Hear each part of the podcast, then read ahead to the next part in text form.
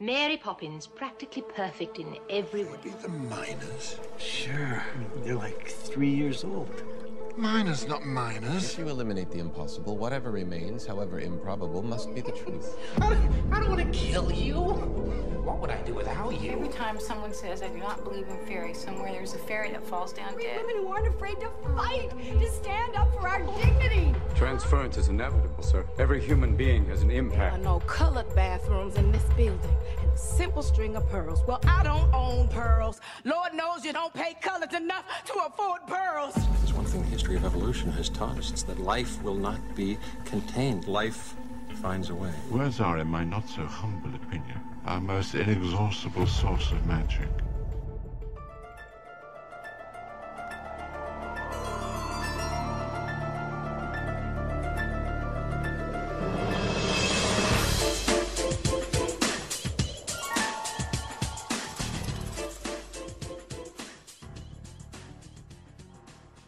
Hello and happy Halloween. And I was going to say good tidings, but that's not Halloween. All Hallows Eve, All Saints Day. Samhain is the Celtic thing I was thinking of the other day. That's what they Mhm. celebrate. hmm Dia de los Muertos. But what do they say? Like, you know, good. Hola. I'm Like, dead. How Merry are you? Christmas. What's the Halloween equivalent to that? They it's a treat? celebration of the end of harvest. So I'm sure it's hope you survive the winter. Don't be like the Donner Party. See you next year. I actually don't know. I'm not sure what they say. okay. Well, anyway, welcome. I am Jen. I am one of the hosts of this podcast. We've been doing this for more than a year now. Our first episode of Halloween was Beetlejuice. Beetlejuice with Terry and our good friend Claudio. I just like saying his name. I mean, they're both good friends. I said that out of way. But uh, and sitting across from me is the ghoulish, undead, I love it. skeletal remains of Miss Charlotte Martinez. My throat is still working. it's So just I can some comment. skin right there around your throat. you need. So, today we are going to be talking about something that is ooky spooky, and it is called goosebumps. Did you feel that, everybody? also known as goose pimples. Oh yeah, that sounds less scary yeah, though. go uh, ghost bumps. Ghost bumps. if you have ghost bumps, make sure you see your physician. if we can have ghost sweat in the world, thank you, Halloween Town, we can have ghost bumps. Do you want to give us some context about what the hell we're talking about? yes, if you don't know already what goosebumps implies, other than the sensation your body gets when you get cold, we are talking about R.L. Stine, horror children's novels, and the formula. I'm going to call it a formula because it kind of is of horror and humor, which worked so well in its time and still does. Don't get me wrong. I think it's second only to Harry Potter series as far as Hmm. The most series sold actually around the world, not even the United States, because he's translated it in multiple languages, which hmm. is great. So if you haven't heard of Goosebumps, you might be Get out from your rock. well, I was gonna say you might be older than us because it was only what 80s and 90s he started writing them, and then they flourished from there. So that's kind of like our generation. So our generation should definitely know what Goosebumps is. But I don't blame you if you don't. Otherwise, We do, and we'll judge you harshly for it. yes, absolutely. We've selected three stories from his book series, and we're going to talk about their corresponding TV shows, right? Which was done in the 90s by Fox. Um, and then we'll also scrutinize what the formula is, what makes these books successful as a story. Yeah. Yeah. And fun. Right. Not just successful. You're right. It could be a really awful I mean- format and just sell really well. I mean, uh, yeah, that's the thing. It's like these books have been around forever. I guess the 90s isn't forever, but It seems like it though, right? to us it does. Right. But there's a reason for it other than the formula really working, which is that I think it really captured a lot of people's imaginations and it made things scary without terrifying most children, excluding me. I was always terrified. It was good stuff though. It was like different than what you would get from like Nancy Drew or some of the other like children's series. You don't usually hear about horror for children's books.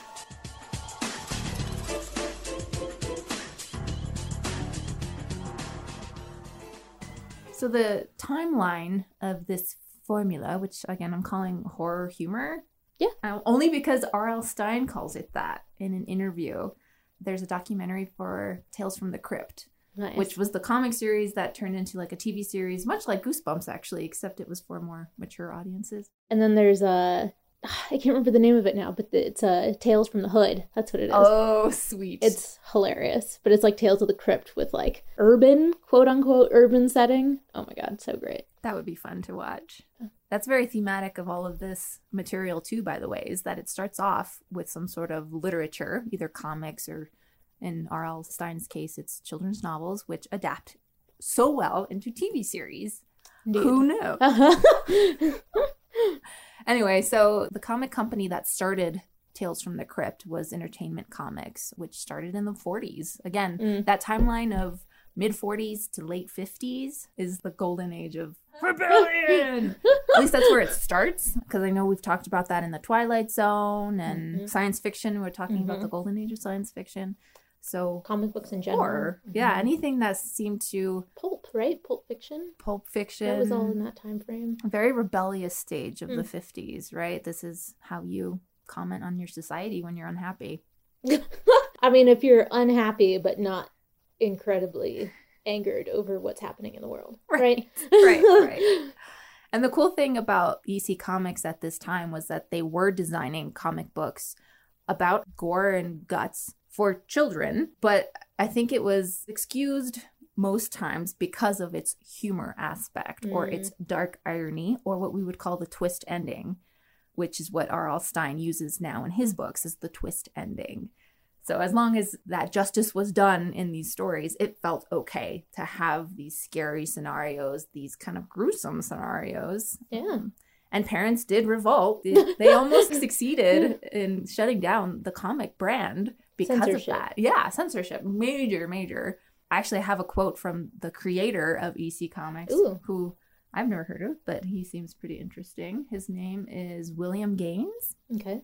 And he went in front of the Senate in 1954 because he was getting a lot of backlash for these comic books. But despite that, they were still being sold like crazy. Mm. Obviously, it was wanted. But what he said to the Senate in a statement, he read, quote, Are we afraid of our own children? Do we Mhm. forget that they are citizens too and Mhm. entitled to the essential freedom to read? Or do we think our children so evil, so vicious, so simple minded that it takes but a comic magazine story of murder to set them to murder? End quote. That's a resounding yes all around. Right. Parents are terrified of children. right. I like this idea that we don't even acknowledge children as citizens yet. They're property of their parents until they Mhm. reach what voting age? I don't even know. but he's right. They have freedoms that we sort of forget, and it's not Mhm. the same as protecting them, it's censoring them. And luckily, Tales from the Crypt did go to a network that was uncensored. So they were able to make it more mature. And, you know, the audience sort of adjusted. It didn't become just for children, it was then like young adults. And right. That's how you do it, right? Exactly. You shift with the yeah. I love it. Shift with time. Exactly. In that documentary, R.L. Stine did quote, It was that amazing mix of horror and humor, what I try to do on a much gentler level, Mm, is what he says. interesting. Yeah. But of course, Stine didn't enter the timeline of this formula until he graduated from college, which was 1965. And he went to New York, started writing joke books for kids. And then before Goosebumps, he did start writing horror novels for teens. It was like that range of 12 to 18. Okay. And those were called Fear Street. Have you heard of Fear Street? I have through research in this, but not before that. Right. I've never heard of them. Mm. And they sold really well too. Not as well as Oh. Goosebumps, Yeah. but he was pretty successful already. Nice. Brand new information. I was just like, what? I, how come nobody talks about Fear Street? Right. I guess the difference is that those stories take place in one location on Fear Street. This is gonna freak As the out. lights flicker in this The room. lights are flickering. You can't see it. they do. that was very appropriate. I was going to say because the street is a haunted street, Aha. so I'm sure their lights go out many times. Twilight Zone. It's all coming together. Yep. yep. and most of the time it was mystery rather than horror. I mean, he he oh. does Oh. have gruesome deaths and gore and stuff like that, but that's less so than mystery, is Okay. what I researched. like not so focused on the terror. You see that in some of the Goosebumps books as well, Yeah, but yeah. it definitely weighs heavily on terror. right right the surprise yeah. Yeah. and uh, that was the other thing it was not as many twists in those Mm. endings the goosebump twist really coined its entrance in goosebumps you know that Mhm. became the thing like the beginning the middle the twist Mm. he started those because his publisher was like you know what we haven't tried yet?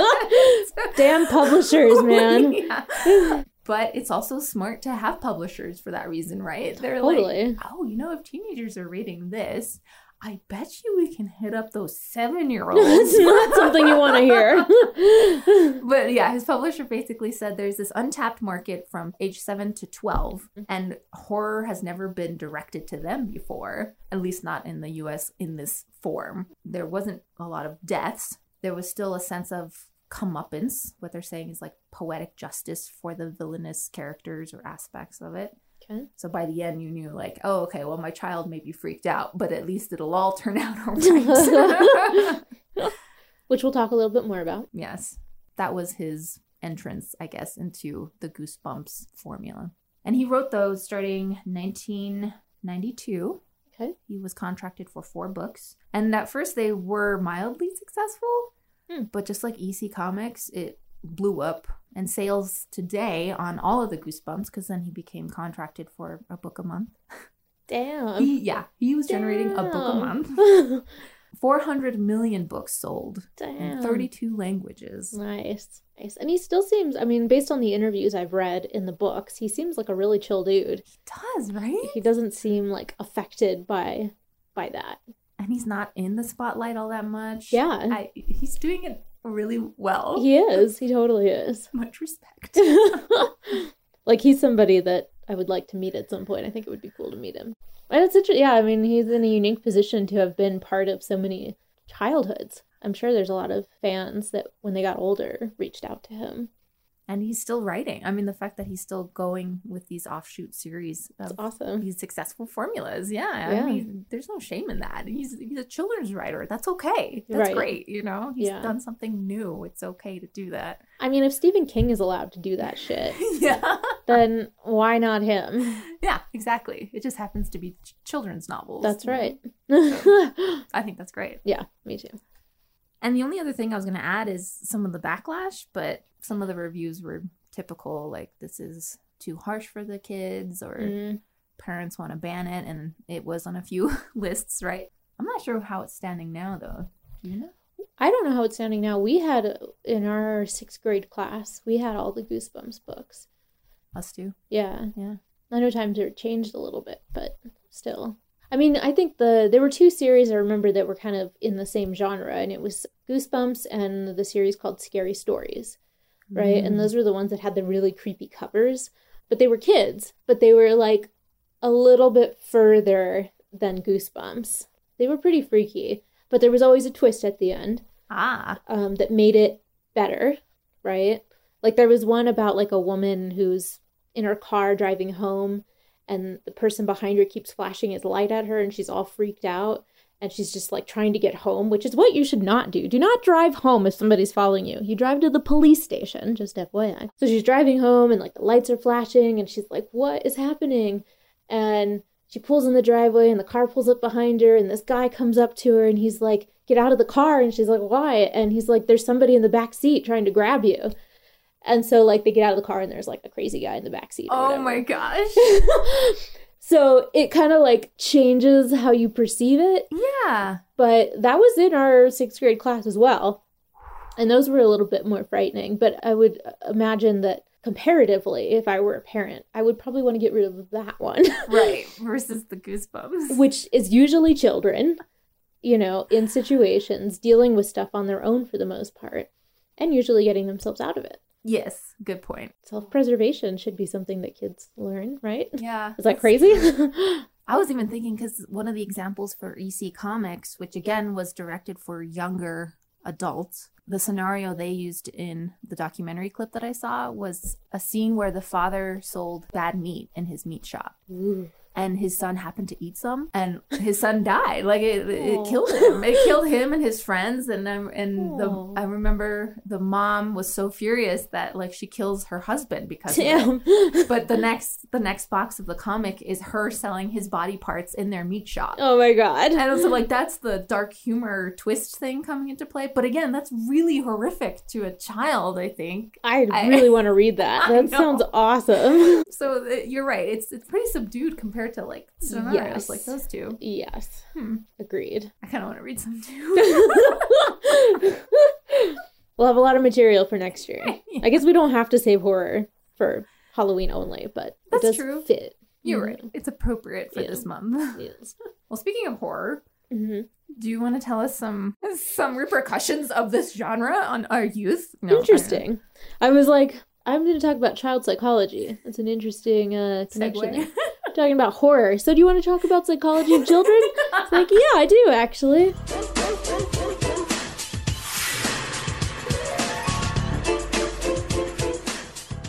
I wanted to bring it up in a very casual manner because I think that a lot of what this is is child psychology and how people react to it is a big problem. I mean, in terms of like trying to ban things like we're talking about. In terms of child psychology, there's a couple different contexts that child psychologists look at the development of a child. So there's like the cultural, societal, socioeconomic, right? Those are, and the essential influences are within those three categories. So you have like cognitive development, that's how the brain functions and is keeping up, gender roles, genetics, language, personality development, prenatal development, social growth, and sexual development. So those are all the like main things that go on from a child from zero to however long it takes. There's a couple different subsections of child psychology, and the theory is that if you don't get your needs met in one of those sections, that the ones after it may be kind of corrupted a little bit until you go back and sort of like address those. The importance of therapy. So the section that he's writing these books about in terms of children is like 11 to 14 that's a huge uh, section for child psychology because that's when a lot of different influences come together. Whether or not they're on par with where they should be in theory that's where everything starts getting like commingled. And I thought it would just be good to keep that in mind as we go along, especially when it comes to environmental influences, cognitive development, social growth, personality development, and sexual development. I think those are like the main ones that kind of stick out in terms of like, this is, as a child, if you were reading this, this is what would probably come up for you most. And I would hope that well, when people are reading things like this as a kid, that they're like internalizing some of it. Right. Because that's how we learn things, right? It's a lot of aping of behavior. So my hope would be that like these books would have a positive influence on a child in that development stage, looking at those particular things uh, subconsciously, obviously. They're not like, hmm, I'm 14. I need to be looking at my social I growth. need to fill in this box and this box and this box.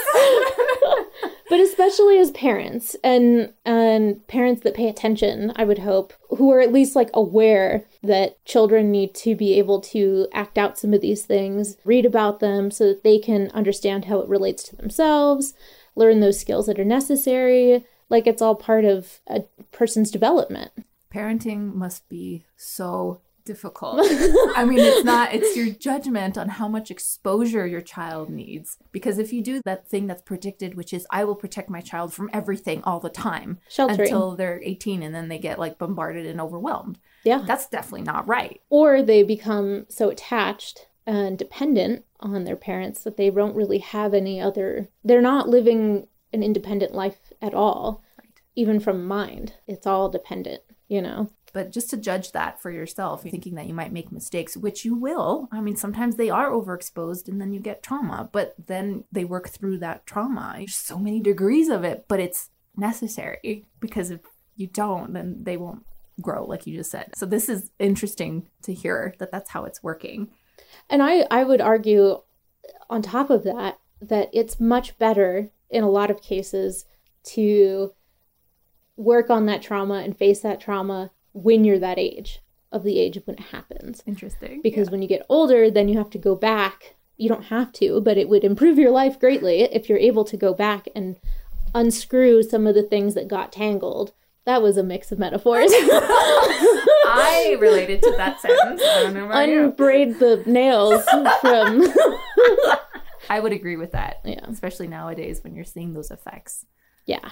It's it's too important, I think, to let kids be able to figure that stuff out. Be there as a presence, of course, and like be supportive, but allow your kids the space.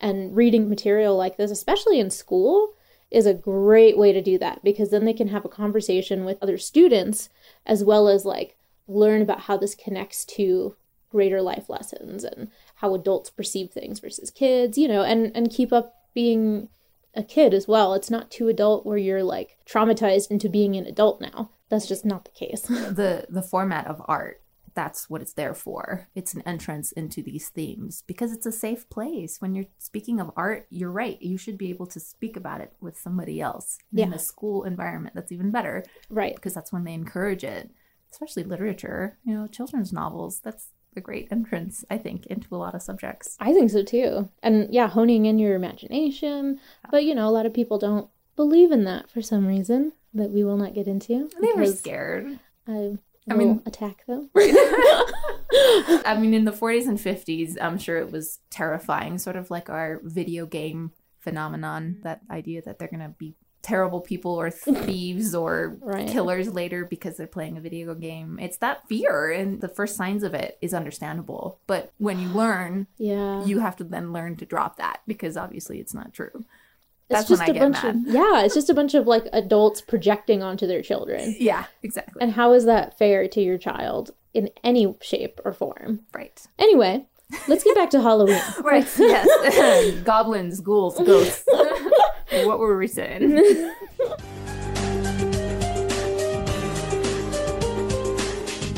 Can we talk about the formula? Yes, let's Formula. indeed. because we're, we keep saying it, and I'm sure people are like, "Well, what the heck does that mean?" It's a little bit of CO2. I don't know. Is that water? Carbon dioxide, yeah. CO2, Mixed with some. H2O, and Yeah. LPT, CBD. oh. CBD. LGBT CBD. I like Well, it. what I mean by that, and again, I don't think formula is a great word for it, but that's how I remember story patterns is by saying the word formula because I feel like those exist in little trinkets in a lot of places. Formula works really well because you can tinker with it. Exactly. You have like a base ingredient and then you can tinker with it. So formula works in a lot of really positive ways. Especially for writers now, they hear the word formula and they're like, I mean, I get it because it's like, well, it's been done before. Well, everything has been done before. Okay, just get over it. You're going to repeat, you're going to recycle. That's life. But don't be afraid of that. It's okay. But do you know what's unique? What? Is your mind, Yes. your experiences, who you are as a person. Thank you very much. Just Jen. My point. So what I wrote down, I want to actually hear what you wrote down too, as far as the things that are repeated and stuff that comes up. It's usually the narration comes from children. It's a first person narrative. They tend to have a family with them. mm-hmm. They end up in an isolated area or some sort of place that they're not familiar with. And they do tend to have to get themselves out of scrapes. It's their job. It's not they have parents around, but the parents don't, at least in the the sources we read, don't do much or anything at all. So it is all about the children and what actions they take, which I think is important, like you said, for a child to read about. Yeah. Um, Our children don't need us. no. And then, of course, the big twist ending, which is what we just talked about. That's the humor horror, meaning everything turns out okay, but it's a surprise, as in it's suitable for the story. Like you, it's unexpected, but it works thematically. And there's some sort of sense of comeuppance, which is the badness gets what it deserves, or it doesn't triumph over good. So maybe that's always like a positive for parents. Well, as long as that's there, it's okay. you know? Yeah, that'd be some dark shit. Why would somebody write like horror stories for children about children dying from evil things? Like Right. that's messed up. It's too much. That's too far. And then, yeah, he uses a lot of cliches and Yeah. idioms, but that makes sense because children need some exposure to that in literature, right? Yeah, and I would I would argue that also it, it tends to work because it makes the twists more a little bit more unexpected. Yeah. Because you kind of get into a rhythm of like, oh yeah, I know this story. Right. Like let's just go on because I know this, and Yeah. then it turns, and you're like, oh, that was fun. yeah, that's where we thwart the expectation. right. Did I miss any? What did What did you write? The only other thing I added, which I don't know if this is part of the formula or not, you have to tell me, is that something like supernatural happens? Oh, yeah. Okay. Oops. Did I forget to say that one? That's like important. Yes. Meaning something extraordinary beyond, like without a doubt, something, quote, magical happens. Totally. Which Okay. makes it the theme of Halloween, typically. Yeah. Well, no, but I mean, I didn't. I wasn't sure if that was like part of a formula or if that was like part of the genre that the formula is in. You know, That's a good point. because you could technically take this formula and put it in a different genre. Oh, yeah, like his mysteries, for exactly. example. Exactly. But for the Goosebumps formula, I would say that's absolutely true. Okay. Mm. And Whereas, like in Twilight Zone, right, it was more of a like slight magical thing where it's like, mm, was that magical? Sometimes it was, but sometimes it was like, hmm, that's like teetering on the edge. Whereas this is very much like, nope, this is supernatural. Absolutely. Mm-hmm. And the only thing it's lacking in the horror genre, I should say, is the guts and gore concept. He has it. We'll even talk about something we read that had it, Yeah. But it doesn't get very far. He he gives you enough description to get a good image, but it's not gratuitous in any way, and it's not as visceral as it probably could be. That's a good word. Thank you. Visceral. Right.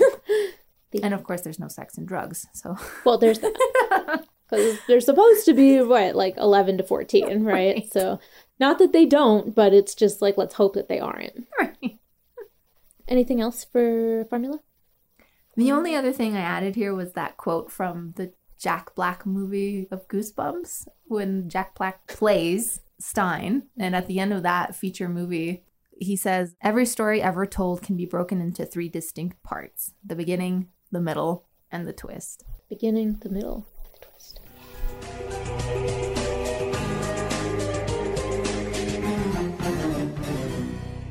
Let's talk about the three stories that we chose, which we saw the TV show episode four and read the three books for, and then we read a supplemental book as well on one of those. So it's actually four, three stories and four books and three TV show episodes.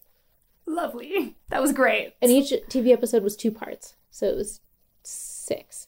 Ooh, okay. So four books, six episodes, and a partridge in a pear tree. yeah, that's it. And three stories. Three stories. That was Yeah. it, I think. Right. Cool.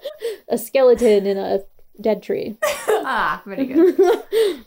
So, which one do you want to start with? I think we should start with the first one he wrote in the ones that we p- picked, which was Welcome to Dead House, Perfect. which is also his first book, right? Yeah, that was one of the four first published, 1992. Do you want to give us a little uh, info about it? Yeah. So I wrote a synopsis for each one of our stories. So, welcome to Dead House. So, Dark Falls is a small town whose citizens died in a factory accident decades ago. In order to maintain their ghostly survival, they must annually consume blood of families lured into their town via an invitation to this, what they call the Dead House. So Amanda Benson moves into Dark Falls with her family, which was presumably willed to her father. But things are very strange. Amanda hears voices at night. The neighbors stay in the shade. Their dog barks at everyone. The town graveyard has an amphitheater, which I thought was awesome. That's where the town gathers in a graveyard. That's your first big sign. And then when Amanda gets a closer look at the gravestone, she sees that they belong to every citizen in Dark Falls. That she's currently met. Exactly. Yes. So the truth comes out that every citizen is the living dead. Before the ghosts can suck the blood of Amanda's family, Amanda and her brother discover that they can't withstand light. That's their kryptonite. And she's able to, well, in the end, she's able to like break down this tree, which is blocking their light in the graveyard, and they all just kind of melt away. Disintegrate into dust. Yeah. It's great. Yeah. so the twist in the book version, I think, and correct me if this is not the twist, but in the end, the family thinks that all of the townspeople are gone. But as they're driving away from the dead house, Amanda turns to see, or she thinks that she sees the realtor, the one who has died, right, who has melted away, sort of coming out of the house. And there's a new family that pulls up next to them saying, Look, we're moving in. Mm-hmm. That's the spooky twist thing we're because that's not quite as funny that one's more like oh my gosh here it goes again Yeah. we did nothing to stop this they're just going to keep coming back Right. And in the TV show, they rewrote it and kind of went a different direction with it. And Arnold Stine was part of that. He seemed to be pretty supportive of it. I think he liked maybe seeing a different interpretation of his work yeah because yeah he seems like a cool dude, as we've talked about. well the big one i remember is in the tv show they use a enchanted object oh, of course. I completely forgot about Right. that. Well, I, I remember that because I thought it was a good tool. It was a Right. good symbol, and it's still within the theme of the story. Because in the book, they make it seem like it takes a, a few weeks to sort of initiate a family before they can suck their blood. In the TV version, the reasons for sustaining the blood sucking was because the family was protected by this weird, I don't even remember what it was, like a flower or something? It was, yeah, it was like a piece of art. Kitschy. I would describe it as a kitschy art thing. Yeah, it was weird. But so, yeah, in the show, it's the mothers. I'm not sure why they indicated that so hardcore, but they were like, it's the mothers. I'm like, okay, cool. And they like get to know the other kids in the neighborhood. Their parents are going to go to a party. It's very similar in a lot of ways to the book in that sense. But one of her friends in the story, or one of her new friends who she's like not sure about, convinces her that she's on her side and that she's also trapped here and that these people are crazy and that they're being drawn by this portrait thing. They convince her and the parents, right? Are the parents there? Yeah, They convince all of them to destroy it, which they do, and it was like their form of protection, and they turn on him, and they're being pursued by the people that kind of double cross them in that way. I thought that was, you're right, that was an added twist Mhm. where you think you have an ally in this one family who's trying to protect them, and then they're just like, thank you for destroying Yeah. your, your totem that saved your life. One thing I noticed that and this happens in another one as well. The female main character in the story, she fi- she's the one that figures out what needs to be done to fix things. And it's her idea and she makes her brother work with her to like kick down this tree that's sort of like enveloping the amphitheater. They like knock the tree over to knock over the canopy so that the light comes in. In the show, she's involved, but she never like is the one that figures out what to do. Hmm. There isn't like a moment where she's the one where she's like the hero of the story basically, who's like this is what we must do. Oh, interesting. And in the book she is and we find that again a second time in one of the other stories we read. Less active hero, which is why, like, why, why would you do that? My thought would be that it's more about like the group working together, but Mhm. even then it falls short because the parents don't really have a role other than being naysayers. And I think the TV shows do a good job of following the narrator, following the main character. Yeah. Not that we know that they're narrating, but Well, we're close with them the whole time. It's okay to make them heroic, I think, in those situations. But it would be nice. what other what other themes of this story came up for you? Ooh, there's so many. I really liked that it went from like a typical haunted house story because you kind of start off with creepy things happening in a house, things that would freak me out if I were a kid, but course that's just me. But you know, like people talking, whispering in her room that she can't see, somebody trying to get in through a closet that nobody can tell is there, like her just like there's like the scene that like sticks in my mind where she's just like walking up the stairs and she gets up to the landing. Maybe it's because my, my house was very similar in that way. Interesting. And at the end of the hall, there's just like a person standing in the shadows, and she's like, "What the hell?" You know. So a lot of like creepy, ghosty things. And then it switches, right? And you see the other children, and they're all like pale, and they look almost like skeleton-like. They're zombies in a lot of ways, right? They're the living dead, but they're also like vampires, where they can't be in the sunlight. They need blood to live. They have a community, which typically is more vampiric than it is zombie esque. Zombies don't really care. or don't think about those things. Yeah, We typically. we don't do structure. and like ghosts kind of make sense, but like it doesn't really fit in once you find out that they're more like vampire zombie things. And it sounds ridiculous, but when you read it, it feels, for me, it felt really authentic. Like I didn't feel like he was just like taking from each thing and just smashing them together. It's literally one sentence. Stine is good at that. All of the explanation of the supernatural is just like one sentence because that's all you need. It's not about that. It's about the characters and their reactions to it. Yeah, you're right. I never got distracted by it. Great. Vampire, ghosts, zombies. Yeah, Done. really. Slash cult slash like historic site. There's a lot of things going on there. Or even the origin of a factory being That's yeah, yeah. exploded and all the citizens dying because of it. It's just Yeah. you fill it in, right? And as You kids, really you do. fill it in too. Yeah. And it's especially, I mean, I think that especially got me too because, you know, Flint, uh, not Flint, uh, I can't remember the name of this town, but there's, you know, a lot of towns all over the US that when the factory goes under, the town goes under. Right. And then you have like these, all these people out of work and like a city can collapse because of a factory closing. So the fact that this, this town never collapsed because they all came back from the Yeah. dead is really interesting. And like, I feel like it's very American in a really like surprising way. So it's a lot of really different elements that like you said, it's you don't get more than a sentence at a time, but over the course of the story, you feel like you have a pretty rich idea. Uh, like it feels like a full place. It doesn't feel hollow. I think first person perspective helps that too, because you're just finding out along with the character what it all means. And sometimes you don't always have the answers, right? If the character doesn't know, then we won't know. And Yeah. maybe we don't need to. I think if I were to do it again, I would read the story first and then watch it because I feel like getting that inside look first is really cool.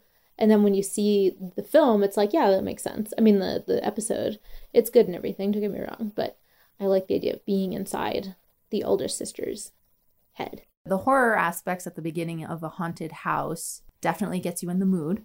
But when we move to what I call like the graveyard section, where all of the truth sort of comes out, I love the reveal, the gravestones, and that's how she finds out they're all dead. It's not the dog barking and all this shady stuff going on with Right. weird people, but it's the fact that she reads a gravestone It's like a fact. and she turns around and the dude is right there. Like, is this you? Is this you? what? What's going on? This description actually was for me teetering on the gruesome because the way Stine writes it is that you see their skin melting off. yeah. Then there's bone and yeah. all of that collapses on the ground and Yeah. and one of my favorite parts, which is actually the quote I chose as my favorite quote, was one of the girls that she, she becomes kind of a friend. She's really kind despite her being a zombie. Yeah.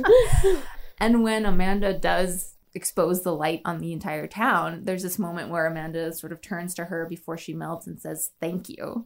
Like it was a relief. I forgot about that. Wasn't that a beautiful moment? It was because everybody's like freaking out. Yeah. But that's yeah, that was yeah, that was a good part. I was a little disappointed. I think that at the end the realtor was back though, because that makes me feel like what did she miss? What did they miss? Oh. Are they just gonna reset or like because that did seem like a final thing? So maybe he's like left alone or something. I would take that over everybody coming back. Because I don't. He left right. He didn't go to the amphitheater at the end. Ah. I don't think he was there. I think he ran off or something. So maybe it's just Him. him and a couple others or something. I yeah, I would accept that. More than everybody coming back. Because you're right, there was some finality in Amanda's friend going away. and- Yeah. which was more also uh, adventure I guess. Yes. Fast pacing and the fact that they had taken their parents. It was just Amanda and her brother trying to save them. They were like tied up in the center of the amphitheater, surrounded by all these deados. So I mean, it's really up to the kids to like do something. That would have been cool to see in the episode, I think. Yeah. I know that's really kind of ritualistic and maybe demonic for parents, but that also can make a cool scene. It I would be totally cool. Yeah. And it would it would be more confronting. You know, it'd be what the book is doing, which is providing you with something to Yeah. chew on. Whereas the show, we don't want to like, you know, it's like, oh, okay, you don't want to teach your children. Okay, cool. Great. fine, whatever. I have to say, it's my favorite one that we read. I liked how I liked the story. I liked how it played out. I like some of the images. Haunted houses, you think you get tired of the same thing over and over, but again, it's perspective and who the main character is. Seeing it from a young female's perspective was really interesting. She's very brave. I'm like, God damn, girl. You're going to the grave in the middle of the night when you know all these people are dead with your brother and some dead kid. Like, it's, she's pretty brave. I liked that. And I mean, in the books we've read, all of Stine's male characters seem to be either wimpy or whiny, Mhm. and all of his female ones are the brave ones who do come up with the solutions. It's true. So I'm like, huh, that's a great pattern. I think you should continue with that. It is refreshing to see. Yes. And I don't feel put off that a, a middle aged man is writing for a young woman either. Huh. It didn't it felt pretty genuine and he we talked about this. He read in, in one of his interviews, he talks about, you know, being able to talk with a lot of children, see what they're talking about, see how they talk to each other. It's I think that makes a huge difference in authenticity. Does Like- homework. Hello, white men. This is how you do it, okay? You respectfully talk to people who are not you. It's such a basic thing, but we encourage it, please. Yeah. Yes. God. Gotta bring up the patriarchy. Every time. That's our goal. How do you topple it if you don't talk about it How do you topple it if you don't talk about it? it? Tell us your quote. I'm curious. Her name was Karen, the friend. Amanda was killing Karen. I saw her hair fall to the ground in a heap, revealing the dark skull underneath. She cast a glance up at me, a longing look, a look of regret. And then her eyeballs rolled out of their sockets, and she opened her toothless mouth and cried, Thank you, Amanda. Thank you. Isn't that like- Beautiful. I read that sentence like twice, and I was just like, Yeah, there we go. yeah, That's that children's novel. that's a great Depth. example. Yeah. Yeah. It's And- kind of got like a funniness to it, Yeah. but it's also genuine. And Yeah. it's like, I don't want to live like this, so thank you. Yes, yes.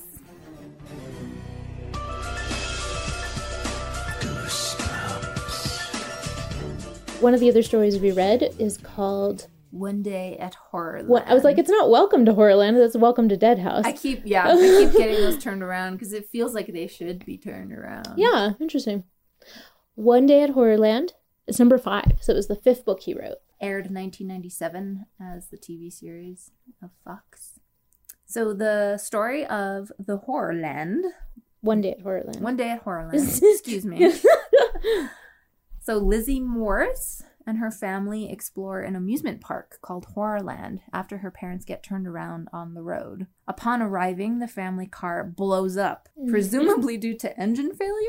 While the parents are trying to figure out what to do, they let their kids go off and do the rides on their own. Called Horrorland. It was not a good idea. but apparently the dad's really stressed, so he has to Of course he go do his thing.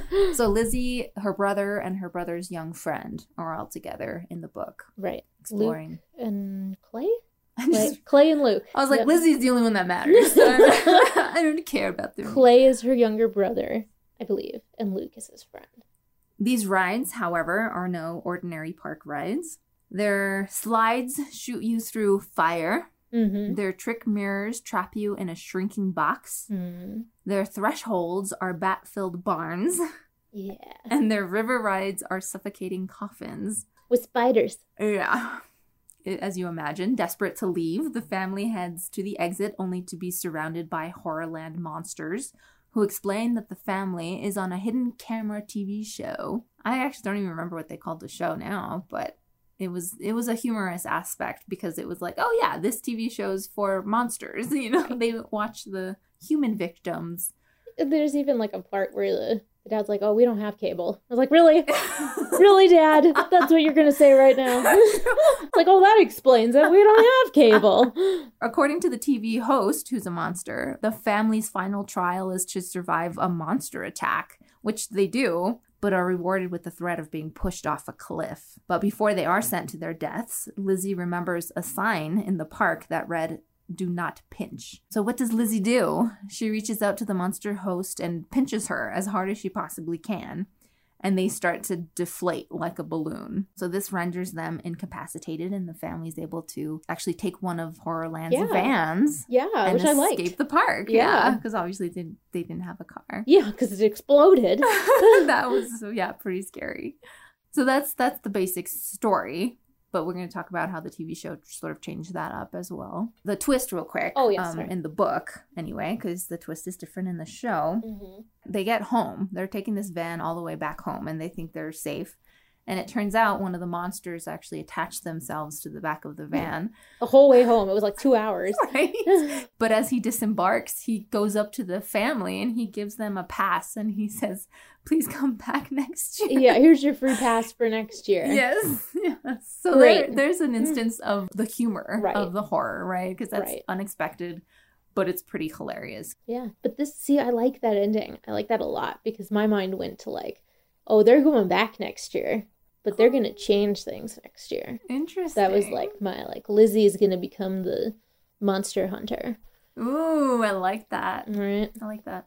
TV show twist was not as hopeful, was surprisingly dark for no reason whatsoever. I didn't like it. Just like the Dead House one, it ends on a really like dark note. I'm like, why are we doing this? I thought the whole point. Okay, whatever. So in the TV show, they go and their car breaks down at Horrorland, and you see they show you like underneath. There's like some hands that come up and are like doing something to the bottom of the car, right? They go into Horrorland. They do the same kind of stuff. Take the rides. They're all scary. They see, like in the book, they see other families very briefly, or they'll see like a kid screaming with a parent. Near the end, I mean, the, the twist in this is the game show, but they're recording the game show with a live studio audience, which I get, but it didn't really work, but I get it. And they're like contestants on this show, and same sort of thing. Like after they get out of that, they're put in like this like caged area with the monster, and they get released by this by this attendant, one of the monsters, who is like warning them to get out. Does that happen in the book? I mean, in the movie, in the show, There's no forewarning. right? Um, Okay. But this is the instance of an ally, which I'm glad they kind of kept. Me too. I just wish there was a little bit of a warning because it kind of came out of nowhere. But Yeah. But again, it was that humor. I mean, that whole section they were trying to make so humorous. and then he dies.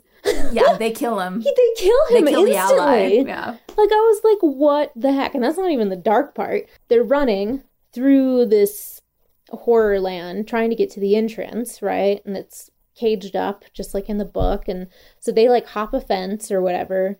And they finally get back to their car because in this one they have a car. They all get in the car and then they're like pursued by the monsters in a car, right? Aren't they in a car? They are, and the the thing that they attach to the bottom of their car is actually a remote control. Um, Right, right.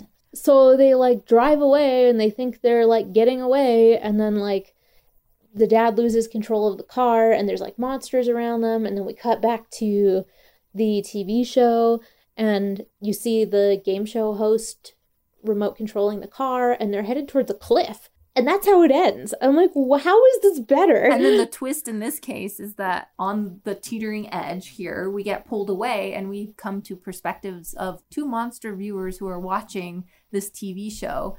And the husband figure gets up and turns off the TV and he says, Oh, that's so predictable. And then the wife is there in her curlers, and of course she's a monster too. So I I get what they're trying to do. It's it's a huge humor detour. right. I don't really understand why they went so heavy on that live TV show thing. I don't either. The interesting part, I think, in the books is obviously the rides. Some of the rides are very interesting, like you mentioned in in the book. The slide, the doom, the slide doom, doom of a slide. I can't remember what it's called. The doom slide is something like that, where it's kind of like the Matterhorn from Disneyland, but you like go all the way to the very top. It's all indoors, from what I understood.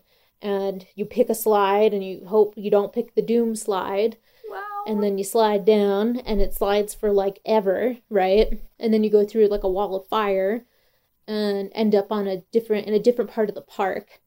And again, like Lizzie is the one who's like, I know how we I think it was Lizzie.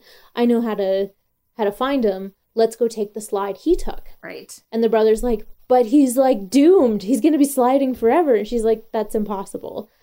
So they both go down that same slide and end up finding Luke. And so there's a lot of, of that recurring in it as well, where it's like, nobody's listening to her. But I mean, her brother did, I guess, in that case. But like her parents, when they finally find their parents, they're like, let's take the coffin ride to get to the par- front of the park quicker. And she's like, no.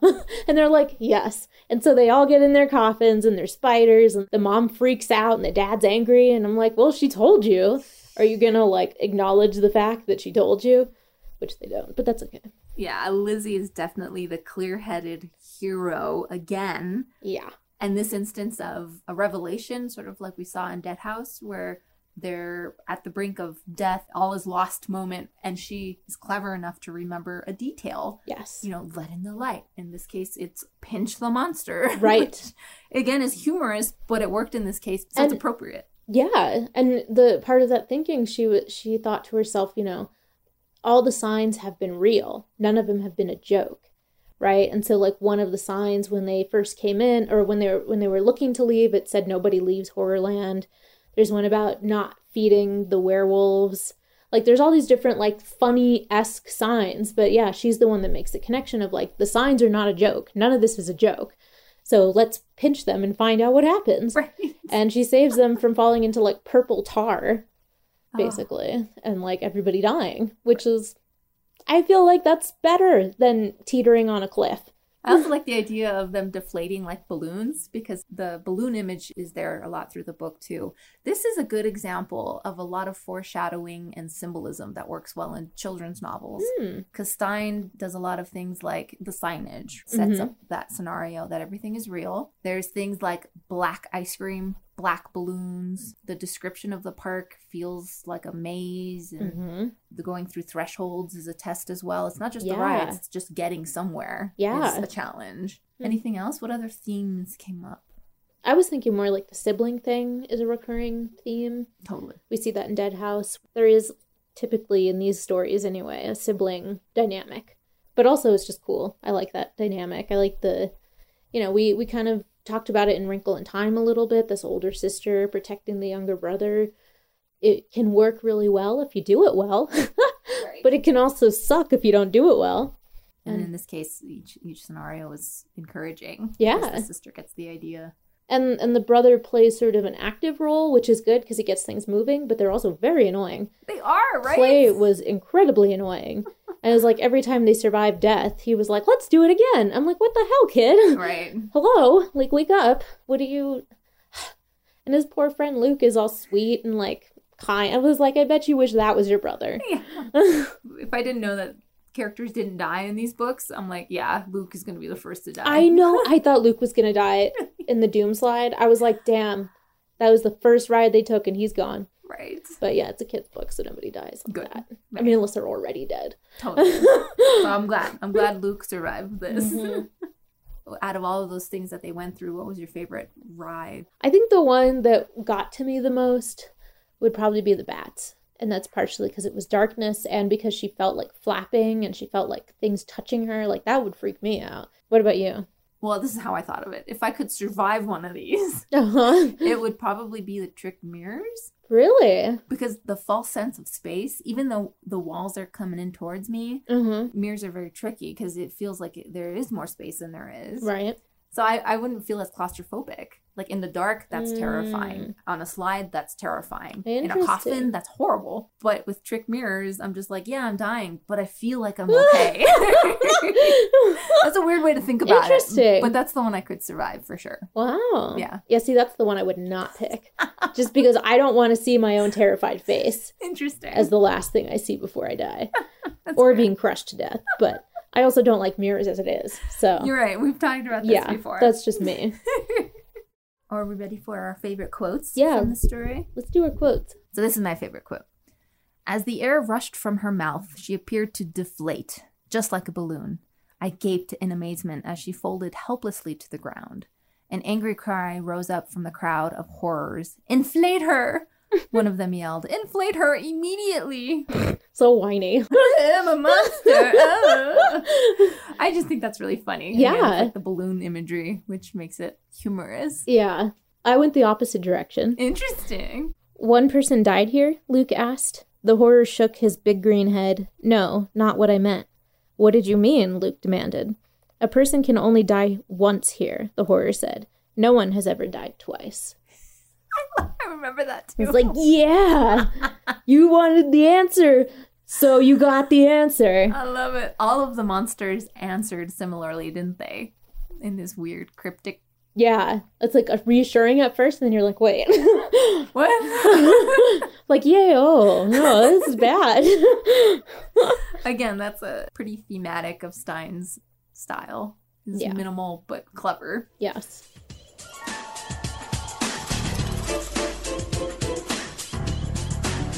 So we had originally talked about reading three books, which we kind of went over in the beginning. So the third book we read was The Haunted Mask, which is number four in his original series.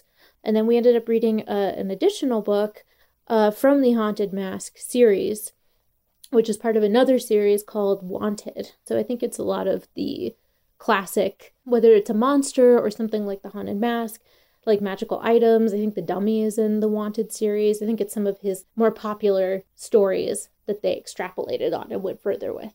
Ooh. Uh, so let's start with the Haunted Mask. 1993, the TV show equivalent aired 1995.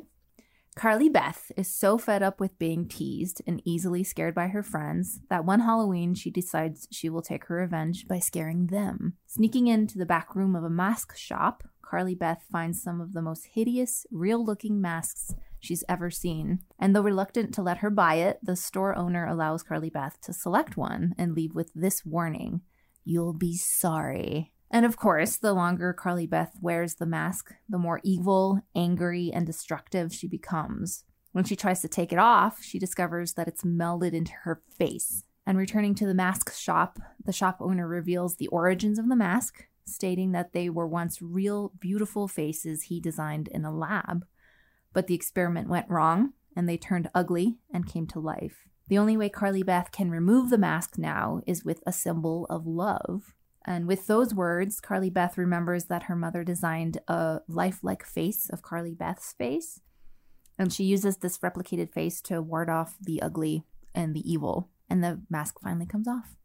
And the twist in the book then is well, actually, both. This is the same twist. In the last scene, she leaves the mask on the floor in her house. She's like super relieved. She got it off. She got it off. She's yeah. back, And she just kind of just like drops it. which is silly. Yeah, right. I mean, if this was like Jumanji, I'd be I like, know. "You're gonna burn that shit or do something, right?" I mean, I don't know, man. That's terrifying. The 90s prepared us for these outcomes, you know? We know what to do. this is why you can't just like bury things anymore. So when she's talking to her mom in the last scene, her brother comes in. Carly Beth, how do I look with your mask on? right. The end. The end. so that one's kind of a scary ending as well, right? Right. It's like horrific. So many themes with this one, right? The first thing Jen mentioned when we did talk about this book that you compared this scenario to a episode of The Twilight Zone, right? Also called The Masks. And that's a typical Halloween theme, right? This is a masquerade. This is the time to be somebody else, be something else. Yeah. And I like the premise of a little girl who's easily scared trying to be the scarer. They're so cruel to her. They are. Like, unbelievably cruel, in my opinion. It's traumatic. They torment her, yeah. Yeah. And she's just like, she jumps easily. Like, goddamn, can you guys, like, relax? I feel like they didn't quite get what they deserved. Yeah. Like, the lesson was on her somehow. I'm like, well, I get it, but, like, also, no. I just think it's, I, I like where Carly Beth ends up. I like that she ends up being kind of a badass in the end and that she, she doesn't, it's not necessarily that she doesn't need to be afraid anymore. It's doing it, you know, feeling the fear and doing it anyway, sort of thing. But that doesn't, I, I guess the like Aries in me needs some more like justice. And I felt like, you know, bullying shouldn't be just swept under the rug as you're being too sensitive. What about this idea of like a two face of a face of love and a face of horror, which comes up a lot, not only in the mask that Carly Beth's mom makes for her, which is a Mhm. replica of her actual face, which seems really horrific anyway. I think that was the episode that made it horrific. Really? In a lot of ways. That's true. When she puts on the horror mask, she carries the replicated face with her. She's two faced the whole time when she's trick or treating with her friends and she's slowly melding into the horror aspects of herself, but she keeps her face with her until On a she. stick. Yeah, feels like a yeah, like those moments of wartime when Yeah. you, you stake a person's head. Yeah, that's it's very much that.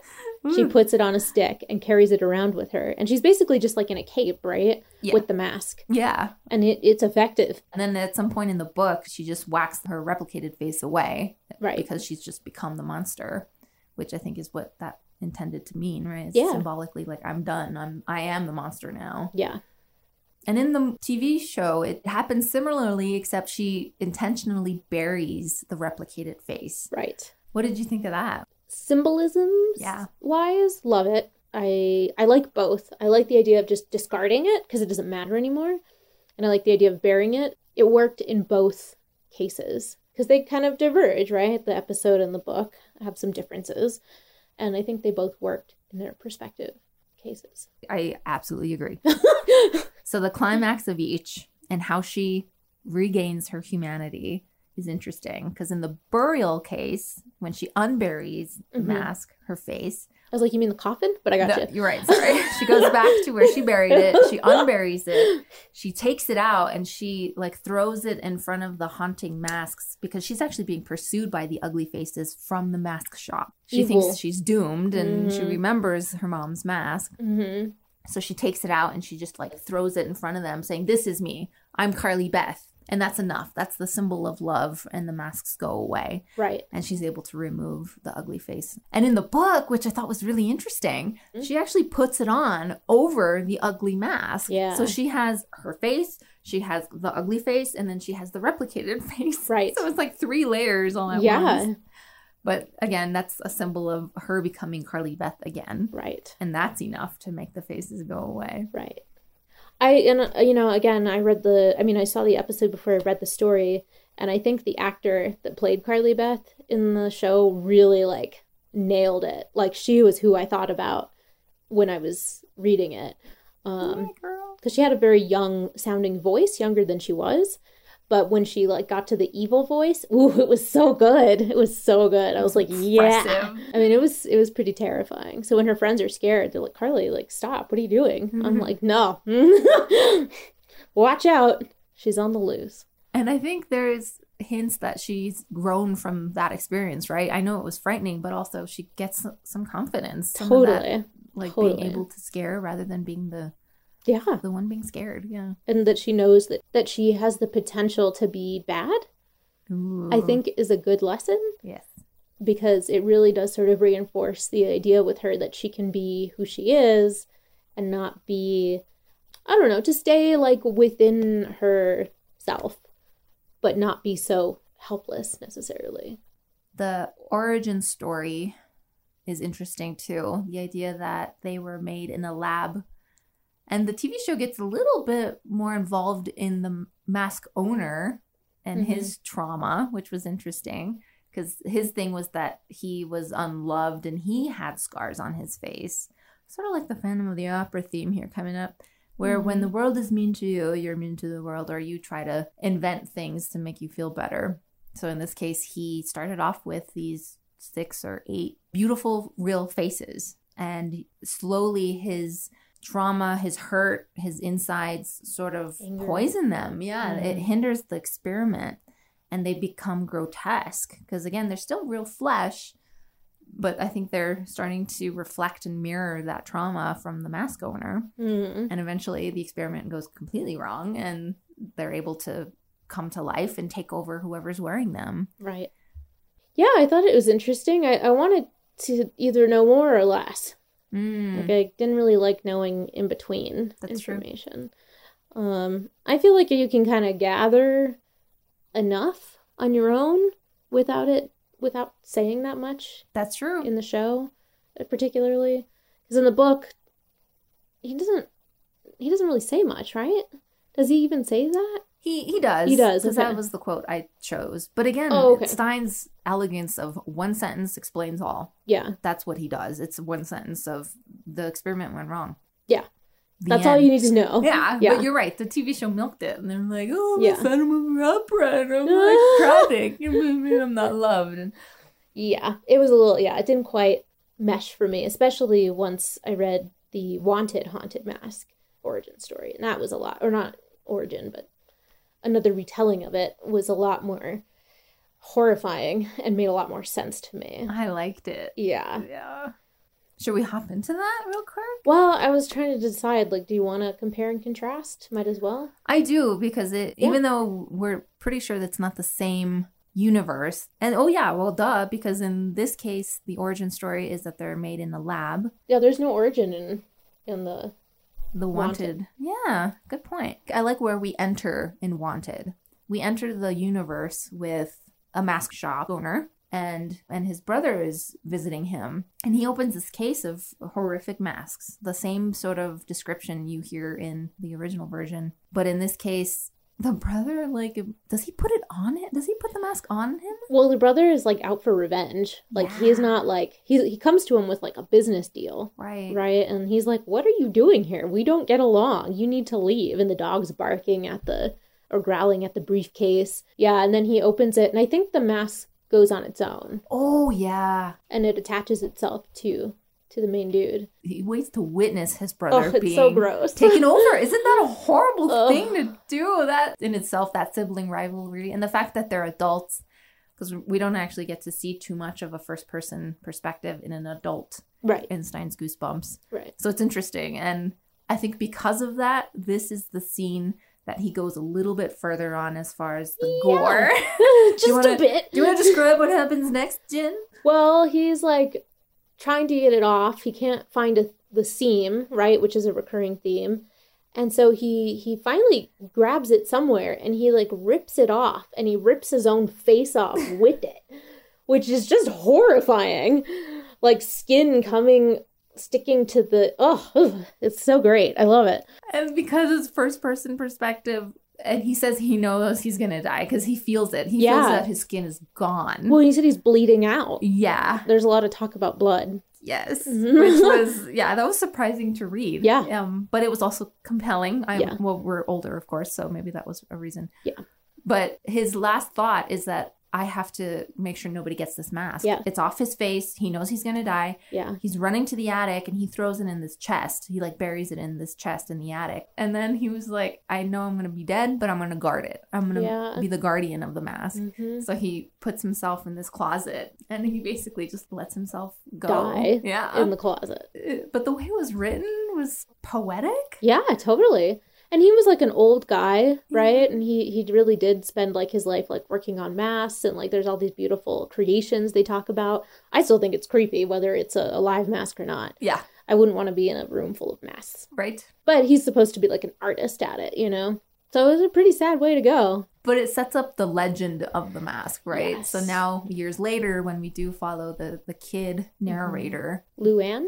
um, should we? Yeah, should we talk about that scenario? real Yeah, quick? let's do it. It's similar, but this time her friends like her. You know, she likes her friends, and friends like her. The idea is to make a scene in this party that they think is going to be really boring. Oh, They go to her they, friend's house, yeah, right? They find the mask in the house. This is the same house Polly. of the mask owner. Yeah, So Polly lives in the old mask maker's house. So it's like her and her two or three guy friends, two guy friends, they go over to Polly's house and they're Wander bored. into the attic. Yes, then they go into the attic and they find the chest and they find this creepy mask. And who shall put it on? but Annabeth. Uh, Luann. Luann. Oops. Whoa, that was a weird mixture of names. Um, yeah, she puts on the mask and then they hear the noise in the In the closet. closet. Mhm. And when they open the closet, the guardian is still alive. He's all bone, but Yeah. he's animated. Right. Oh, And I think he warns them, take off the mask. You got to take it off. And that frightens the kids like hell. And Yeah. they run down back into the party. And then the party freaks out because there's these three kids now wearing horrific masks. right. And then slowly, like we see with uh, Carly Beth, it starts to take her over. Yeah, things get crazy with Luann. She kind of goes off the deep end. I guess the rule of the mask is whoever's wearing it is anger is the Mhm. first emotion that always comes up. Yeah, rage, not just Mhm. angry, right? It's rage. And then destruction. They can't help themselves. They just tear everything apart.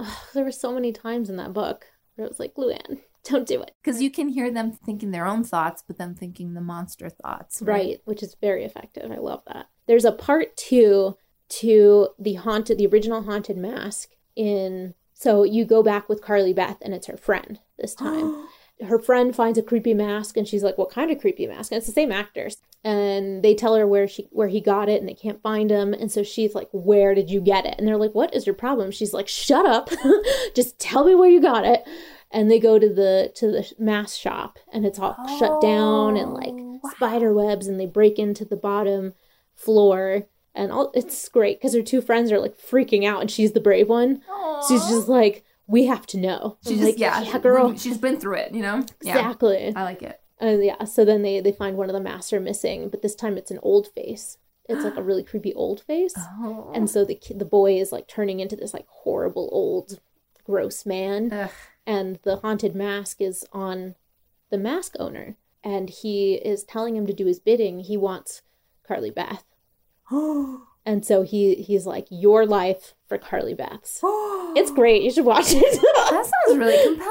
Yeah, it was kind of cool. Wow. It was nice to see the kids back together again and Carly Beth being the leader. Ooh. Yeah. So there's obviously a lot of material here in the theme of the mask. And just as a side note, because I don't think the final perspective in the wanted version is very important to the mask theme at what all. What the hell was that? It's just, I think, his way of connecting via characters. The fact that characters know each other in the same universe. I, I think it's a compelling standalone story. It has to do with pumpkins. Agreed. That's the theme. I, the only thing you guys need to know though is that Luann. Luann.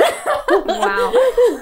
that Luann's story doesn't end in part two. We are left on a cliffhanger. We don't know what's happening to her yet. And in this case, the way to get the mask off is an act of kindness mm-hmm. rather than an act of or a symbol of love. So right. it's a little bit different here. Yeah. And Luann thinks that it means she must do an act of kindness. So she's attempting to do that. It's so painful to read. it is because she's really trying. She's it, really trying. And so she succeeds. She actually saves the life of Polly. So the third story with her friend. So we've followed the friend through this entire pumpkin theme story. And he's about to get killed by ghosts, basically. Slash zombies. Yes, yes, slash zombies again. And then Luann enters the scene. Yeah. She still is the mask, but she has this intent of saving her best friend. Yeah, and like in her primal brain somewhere, she was like, something's wrong. Yeah. I really liked that part because she ends up brawling with this like ghost vampire kid that's her own age, but it's kind of impressive to like read it. It gets to the point where this other dude is gonna kill her or take her with him take her with him to the grave, basically. And it's uh, Paul. What's his name? I don't remember. Joel. um, so her friend, the one that we're talking about, he thinks he's gonna die. His best friend comes out of nowhere wearing this terrible mask, but he knows it's her. He can tell it's Luann. So when it looks like she's now gonna die, he steps up and, and helps her. And doing that, it's an act of kindness. So it had to have been done to Luann rather than her doing the act of kindness. And she realizes that when he does save her life, she's just like, oh, you're the one who did it. Like you saved me. And she pulls off the mask. Mm-hmm. So now they're both saved mm-hmm. and they mm-hmm. came to each other's aid. So my quote, which I took from the original mask story with Carly Beth, mm-hmm. was when the mask owner was describing the lab experiment. Mm-hmm. So he says, They weren't ugly in the beginning, he interrupted, his voice bitter, his eyes angry. They were beautiful and they were alive. But something went wrong. When they were taken out of the lab, they changed. My experiments, my poor heads, were a failure, but I had to keep them alive. I had to. He didn't have to. No, That's he didn't. He's kind of crazy. Yeah. he did not have to do any of that. Okay. What about you? Um, let's see. Carly Beth waved the broomstick. She pointed up to the head. That's Carly Beth's head, she told them. Her voice was a deep, throaty rasp. Huh? The boys gazed up at it uncertainly. That's Carly Beth's head, she repeated slowly, waving it toward them. The painted eyes of the sculpted face appeared to glare down at them. Poor Carly Beth didn't want to give up her head tonight, but I took it anyway. So good. That's like Carly Beth talking about Carly Beth. Oh it's crazy. God. That's awesome. I love it the imagery that sticks out for me the most comes from the mass stories, the different, the various mass stories, and of these like different characters sort of wildly running around in a suburban neighborhood where like little kids are trick or treating and they're just like kind of losing their minds and speaking in like a different sort of voice. There's a lot of like, these are not my eyes, these this is not my voice, things like that, which I think are really compelling. They kind of stick with me a little bit more. And you know the the idea that it, we we should feel safe in putting on these masks, right? Because that's like what helps us learn. but at the same time, the horror aspect is not being able to take them off. And that's what we got in the Twilight Zone episode about the mass. That's what we get in this one. And I think we get that to a certain degree in in the Horrorland one and in Dead House. Like there are different versions of it, but there's still this idea of I don't know, staying on top of things. yeah. Yeah. so you should spook yourself a little. Without like damaging yourself. yeah, and like we said, these are pretty safe compared to some other materials that were out there at the time and of course out there now. And I think the formula is compelling. It works. Yeah. There's a reason why it works. And if you need an entrance into the universe of Goosebumps, you might want to check out the feature with Jack Black. It has Yeah. nothing to do with I mean it does, but It does, it but doesn't yeah. do but it doesn't. the Stine stuff. Right. But it's a fun family way of getting into the universe, I would say. I agree. And I want to rewatch it now that I've read some of the stories and see kind of what comes up. Because we didn't read some of the classics. We didn't read the Slappy, the Dummy, we didn't read that one. So I feel like, you know, those, and those are ones that people talk about a lot and are in the Goosebumps film uh, as major players to some degree. So I, I agree. I think it'd be a good intro if you are not sure how you feel about it. Plus, reading is good for you. So try reading the books as well. Viewer beware. You're in for a scare.